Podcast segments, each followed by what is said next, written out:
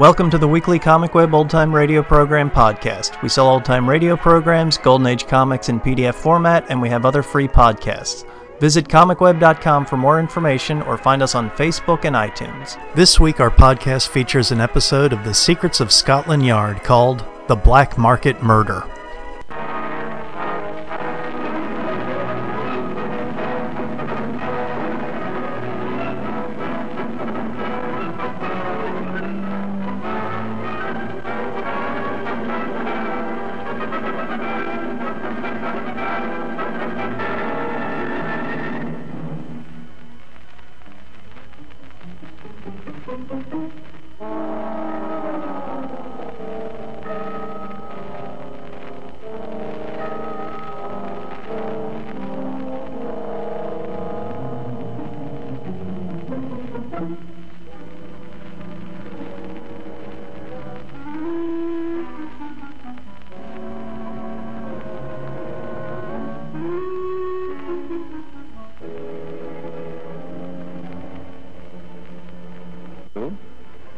Clive. And what a strange paradox it is, isn't it, Percy? That while the terrible fact of war itself invariably brings out the best in men, the blessing of the peace that follows it so often reveals the worst. It is a paradox, Clive, and a tragic one. And I don't suppose that any war in history has left behind such a scum of crime, big and little as the last one. And London was perhaps of all cities the most affected. Into London during the war years there poured men of all nations. But unfortunately, not all of these were men of goodwill. Hundreds of thousands returned to their homes, but some remained. And our story concerns a small group of these. It is set in the London of 1945, a London still dazed by the fact of peace, a London relieved from the threat of bombing but beset with shortages, a London which was giving asylum to many strange gentry who were thriving and growing fat on an increasing black market. Strange snatches of dialogue could be heard in the back streets of Soho, in the shady cafes and night dives, where hundreds of deserters from all nations mixed in with the existing criminal population of the great city.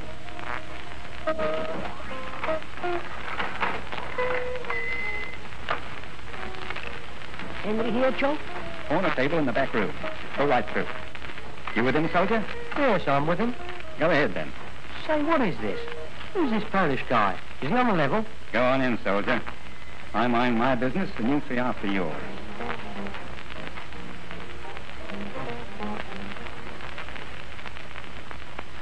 Cameras is all very well. Watches is all very well. Occupation marks is all very well. And Luger pistols is all very well. Now, soldier, what else you can get, huh? Yeah, say, what kind of a racket is this? I just brought across these couple of cameras. The German guy traded them in for four packets of fags. I ain't got nothing else. Now, listen, soldier. Cameras is for little people, eh? 30 pounds, 35 pounds. Huh, finish. What about, uh, what about jewels, huh? There's plenty jewels where you're coming from, yes? Plenty jewels where you go back to, yes? Here, you blokes trying to make a crook out of me. I tell you, I got the cameras straight, see? Now, listen, soldier. You help us, we help you.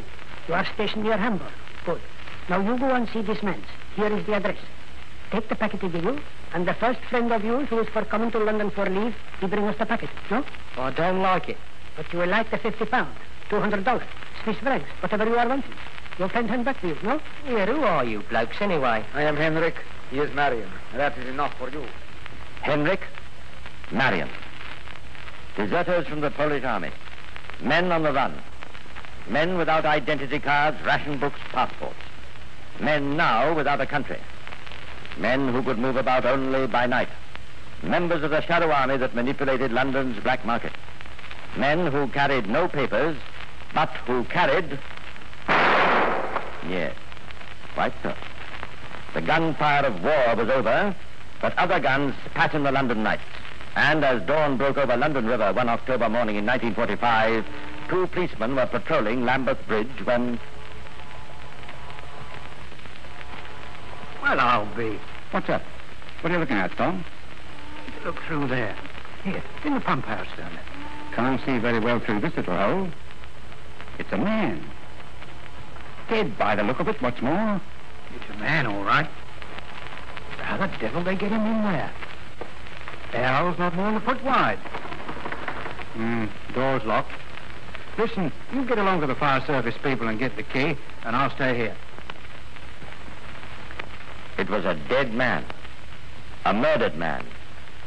A man who was soon identified as taxi driver Frank Everett. His cab was found abandoned in Notting Hill Gate, three and a half miles away from the body, which had been thrust into the tiny brick edifice in the middle of the busy bridge. Who had done this deed? Why? Clearly shot in the back of the neck, Inspector. Probably as he sat at the driving wheel. Death almost instantaneous.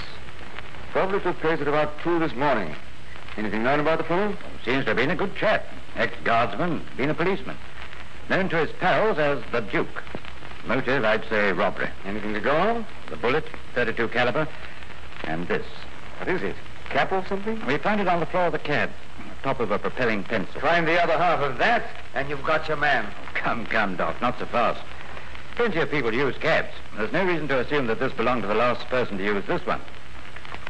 And it'd be hard enough to find him, even if it were so. No, Doc, there's not a lot to go on. This was the kind of thing that was causing Scotland Yard its biggest headache ever. A resident native criminal population is one thing, but a floating reinforcement of unknown aliens is quite another. Who had killed taxi driver Everett? Might be, well, anyone. Cab itself's a mess of fingerprints, naturally enough. And none of them on our records. Everett seemed to have no particular enemies. Seems a straightforward shoot and snatch. And for what? Hey, Inspector? Just a few pounds, as much as the poor chap could have had at the end of his day's work. Murder for just a little cash in hand. And it makes you think. Well, there's not much more we can do here, Doc. Better get back to the yard. Black market, when gold, all about it. Black market, when gold, by stop. Pick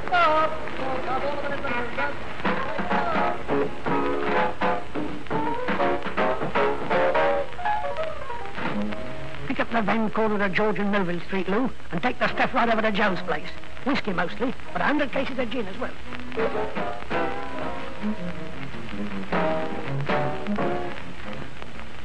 Now listen, Tom. There's a chap I know can fix everything for you. You want the dollars? He's got them. Of course, they'll cost you double the odds, but the point is they're there. Watches, Mr. Mason? Well, of course you shall have watches.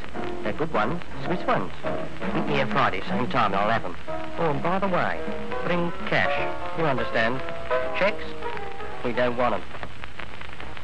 But sometimes, and it's the oldest inevitability of the underworld, thieves fall out.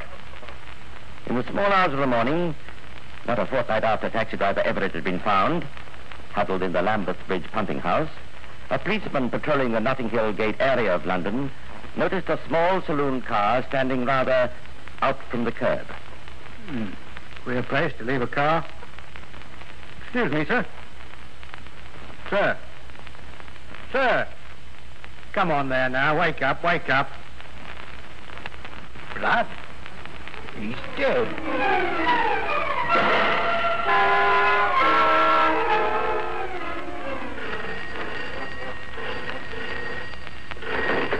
Uh, Chief Inspector Somerset speaking. Who? Oh, yes, Sergeant. Good morning to you. The devil you have. We'll be right down. Yeah, you're right, Sergeant. This certainly is a job for the murder squad. Goodbye. Uh, Sergeant. Sir, uh, ask Inspector Byrne to step this way, will you? And get me the Home Office on the telephone. I want to speak to Dr. Teare. Very good, sir. Right away, sir. Funny. Notting Hill Gate again. Uh, Home Office, Somerset speaking. Oh, is that you, Doctor? Uh, can I pick you up in a quarter of an hour's time? A fellow found shot in a car. Yes.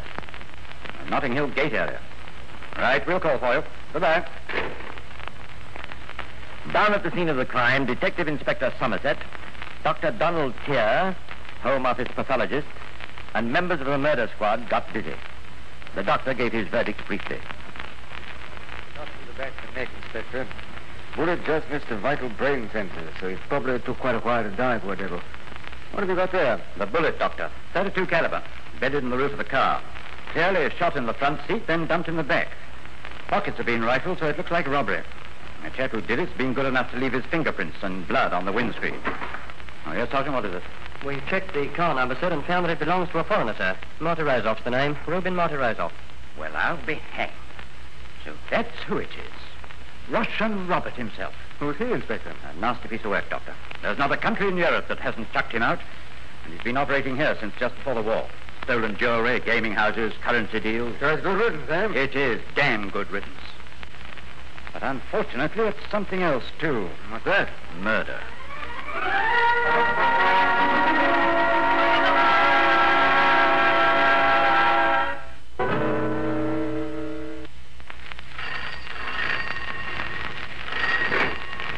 Inspector Byrne speaking. Byrne, good. I want you to stand by for a big roundup starting tonight. I'll want every available man and woman on the job. Right. What's the object? Russian Robert's been shot. The devil he has. I say it was one of his pals, or maybe more. We've got to find him. Right. When do I expect you? After lunch. I've just got one inquiry to make, then we'll get going. Goodbye for now. Goodbye.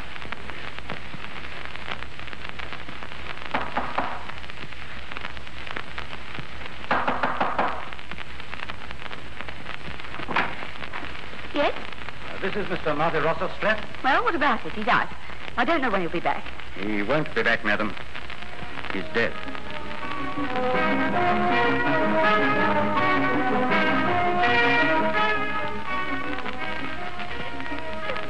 I tell you, I don't know where he went.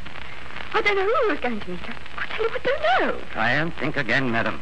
You told me he was here during the evening. Yes, that's right. Just, well, sort of here. Not doing anything special. Then, he was getting ready to go to bed when the phone rings. Well, go on. What time was that? Be about 11 o'clock. He didn't say much into the phone. Just yes and no and things like that. Then he hangs up the receiver and comes in with his hat on. Seemed in a hurry, eh? Well, yes, he did. He just said, so long, and went out. Is that all he said? Come now, madam. I want the truth of this. Did he say where he was going? Well, well, well, he, well, yes, yes, he did. He just said, I, I've got to meet some people down by the Edgware Road Underground Station. That's all. And you wouldn't know who. No. Oh, no, I wasn't. Friends, I suppose. Which friends? I tell you, I don't know. He, he has a lot of friends. He, he has a lot of queer friends. Madam, you're right. He had. Good day to you.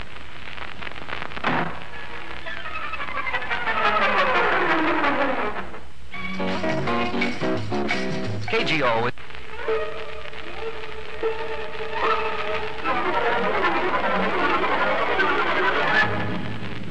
An international criminal, chief of a thriving London black market gang, is dead in his car, shot through the neck. And all the resources of Scotland Yard are mobilized for one of the most all-embracing underworld probes ever conducted. Dozens of detectives, men and women, took on strange roles, posing as currency evaders, speculators in black market liquor, indeed as every type of stooge upon which Russian Robert and his colleagues flourished. They descended upon the night spots, shady hotels, and drinking clubs. Chief Inspector Somerset himself played a leading role.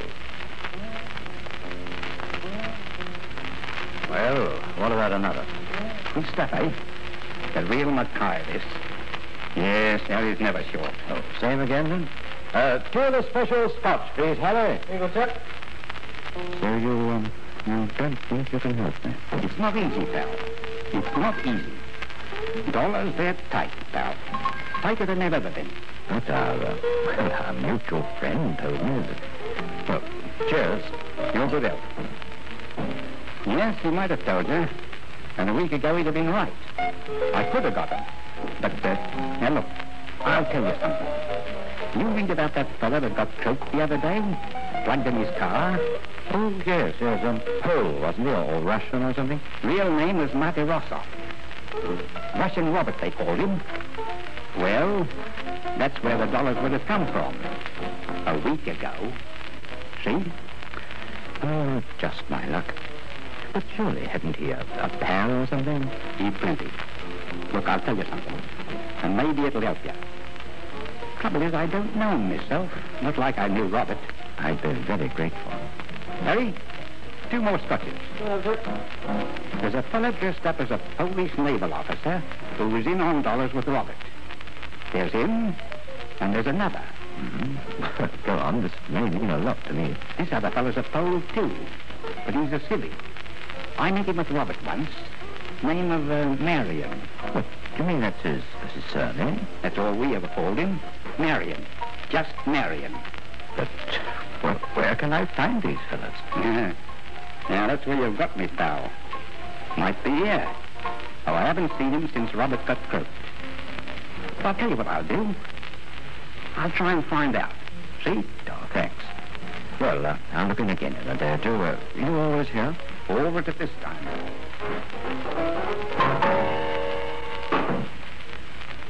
This much the man from Scotland Yard learned. And then, this. Please go on, madam. You're being most helpful. Well, oh, Inspector, if I lay my hands on them... Yes, yes, I'm sure. I want you to help us do just that. Well, what happened was this. A man friend and I were in the Pelican Club about three weeks ago it was. And there were these three at the bar. One was a naval officer, the other just, well, quite an ordinary-looking fellow, though he spoke with an accent, and the girl. We got into conversation with them. No, no, please. You smoke one of mine. I don't know if I should. Oh, well, thanks. Uh, will you, madame? You go on, miss. When my friend is becoming generous, is the time to strike. Look out, he might offer you a drink yet. And it is his turn, Henry. Oh, look, let me give you a light, if it works. A woman with a lighter that works. Oh, what wonder. I- I'm afraid mine never works. Oh, what a beautiful bag. It is rather a pet, isn't it? I'm terribly thrilled with it. May I look? Oh, it's lovely, isn't it, Ken? Yes, certainly is. I haven't seen anything like that since before the war. American, I suppose. You guessed again. Paris, then? No, not Paris either. It certainly didn't come from this country. Shall I tell her, Marion? I shall be flattered, my dear. The genius who made me this bag isn't a yard away. Great Scott. You don't mean, tell, mean to tell me who made it, sir? Uh, please, I confess. Yes, I make it. I'm glad you approve. Beautiful. Beautiful. I I suppose... Now then, Linda, now then. Oh, but darling, it's so lovely. Could you? Well, I, I do make them, madame, but I am very busy. So many orders. But Marion, there's Mrs. Fortescue you, you just finished. Remember, she cancelled the order, and it's exactly like mine. Oh, yes, that is true. That is true, yes. Well, might as well be hanged for a sheep as a lamb. Oh, can you, darling? Well, I don't know about that. Well, could you let me uh, handle the bag? And as a matter of interest... I, I am afraid they're not cheap, sir. I scarcely expected they would be. The price of the bag is 45 pounds, sir. I would not ask you to pay that now, naturally. But uh, if perhaps you give me a deposit, I'll complete the bag, say in two days, and mail it to madame. Then uh, you can pay me the balance if you are satisfied. Hmm, seems fair enough. Good. Shall we say 25 pound down then? And the balance on Thursday when madame receives the bag? It's an awful lot, darling. No nonsense. Our bag's a winner today. Right you are then. I'm most grateful to you. Oh, not at all. Then if I could have madame's address, I will see that she has the bag.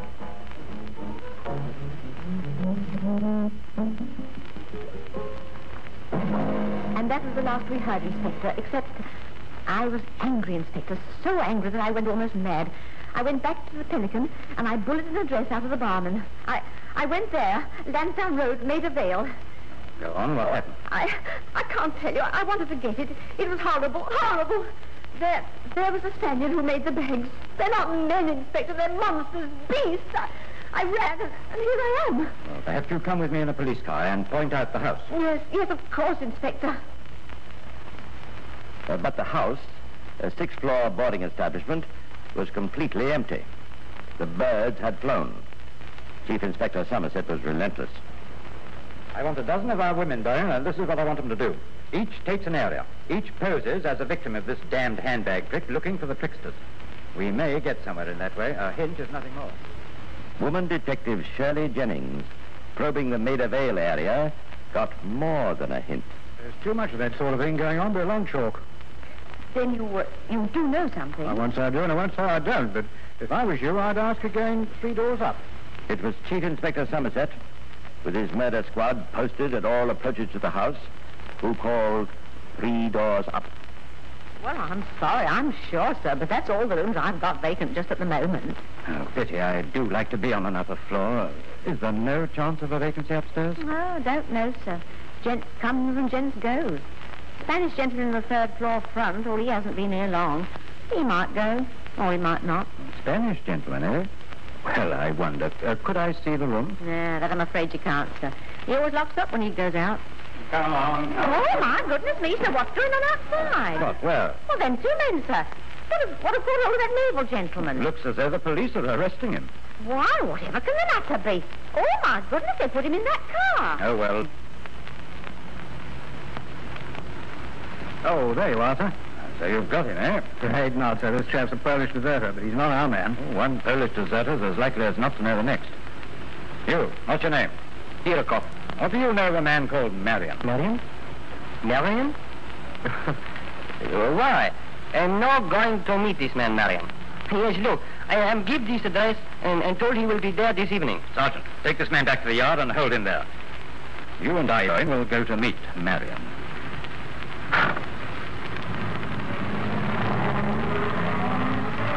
And in a squalid cafe in London's East India Dock Road, the men from Scotland Yard met the man called Marion. Ah, who you are? I not know you, any of you. This is wicked, wicked. You come along with us, my lad. You can do all your talking back at the yard. I protest. Yes, I've no doubt you do. Come on, get moving. Neat. A very neat pickup. And one which exceeded even Chief Inspector Somerset's highest expectations. For at Scotland Yard, when Marion Grondkowski's possessions were laid out upon the table, and I suppose you now got this, and this, and this.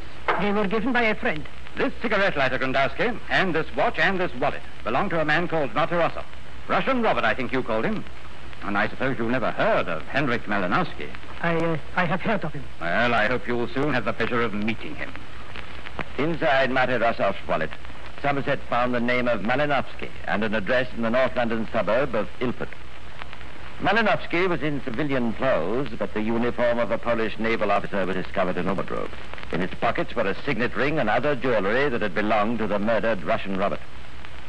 These two charming Polish gentlemen, who had worked so long together, were not exactly loyal when it came to the showdown, and they saw that it was...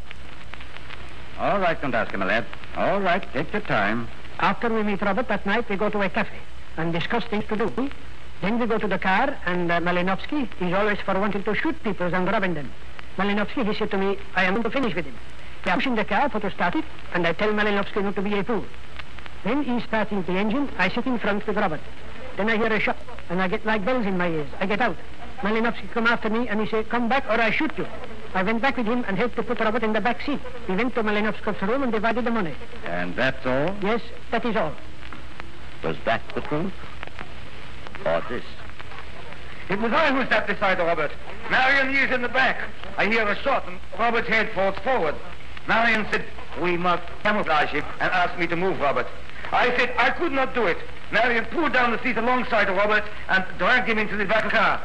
When they counted the money, there was about 160 pounds. Marion gave me 80. Yes, a charming pair of gentlemen, neither of whose statements was enough to save him from the gallows a week or two later. Of course, there were certain matters of fact that made the guilt of at least one of them positive, as Percy Hoskins will tell you. In the first place, the bloodstained fingerprints on the windscreen of Russian Robert's car were found to be those of Marion Grondkowski. In the second place, a .32 automatic pistol picked up at his address proved to be the one that fired the fatal bullet. Oh, and there was another thing. Something else was found among Grondkowski's effects. Uh, I thought uh, this might be of some interest to you. Ah, self-propelling pencil, eh? Aha, and minus a top. Sergeant, have you the exhibits in the taxi driver murder? Uh, here, sir. Uh, this is the pencil top we found. A perfect fit. And look, the little fracture in the groove settles it. Well, Sergeant, I think we can stop work on that case. Pity we can't hang the same scoundrel twice. We can hang two of them once, sir, and they've got a potential third out of our way. Yes, when thieves fall out. You know, I often wonder what makes men take such chances. Of these three rascals, two had themselves damn soldiers. The third, Russian Robert, was a crook through and through and always had been. There's an irony about the whole case, isn't there? Uh, yes, indeed, Clive. And perhaps the most significant thing of all is that it took the anger of a woman who had been cheated to round the matter off.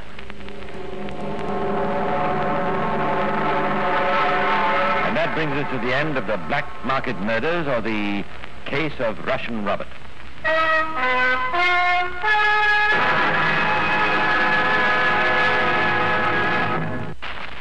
The Secrets of Scotland Yard was a successful English crime drama series initially airing between 1949 and 1951.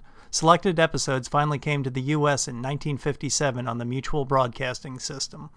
The series boasted well over 100 episodes, one of which, The Bone from a Voice Box, served as a prototype for another well remembered English series called The Black Museum. In both series, well known actors were employ- employed as host and narrator Orson Welles in The Black Museum and Clive Brook in The Secrets of Scotland Yard. In fact, the shows were so similar that some of the same actual Scotland Yard cases were dramatized for both series, with totally different scripts and casts. Each week, radio listeners tuned in to hear the, these true crime stories of the London Metropolitan Police unfold as the detectives at the Yard investigated some of England's most famous criminals. Stories presented in the series include the theft of the British Crown jewels, the story of a man who finds an armless and legless body wrapped in ribbons and lace, Jack the Ripper, and many more. To add to the air of authenticity, the host sometimes discusses matters with Percy Hoskins, a 1950s crime expert and reporter for the London Daily Express. A student of crime, Hoskins was one of the founders of the Saints and Sinners Club of London, an educational organization dedicated to true crime investigation methods and results. Brook was eventually replaced by an actor portraying the character Superintendent X of Scotland Yard. Thanks and have a good week.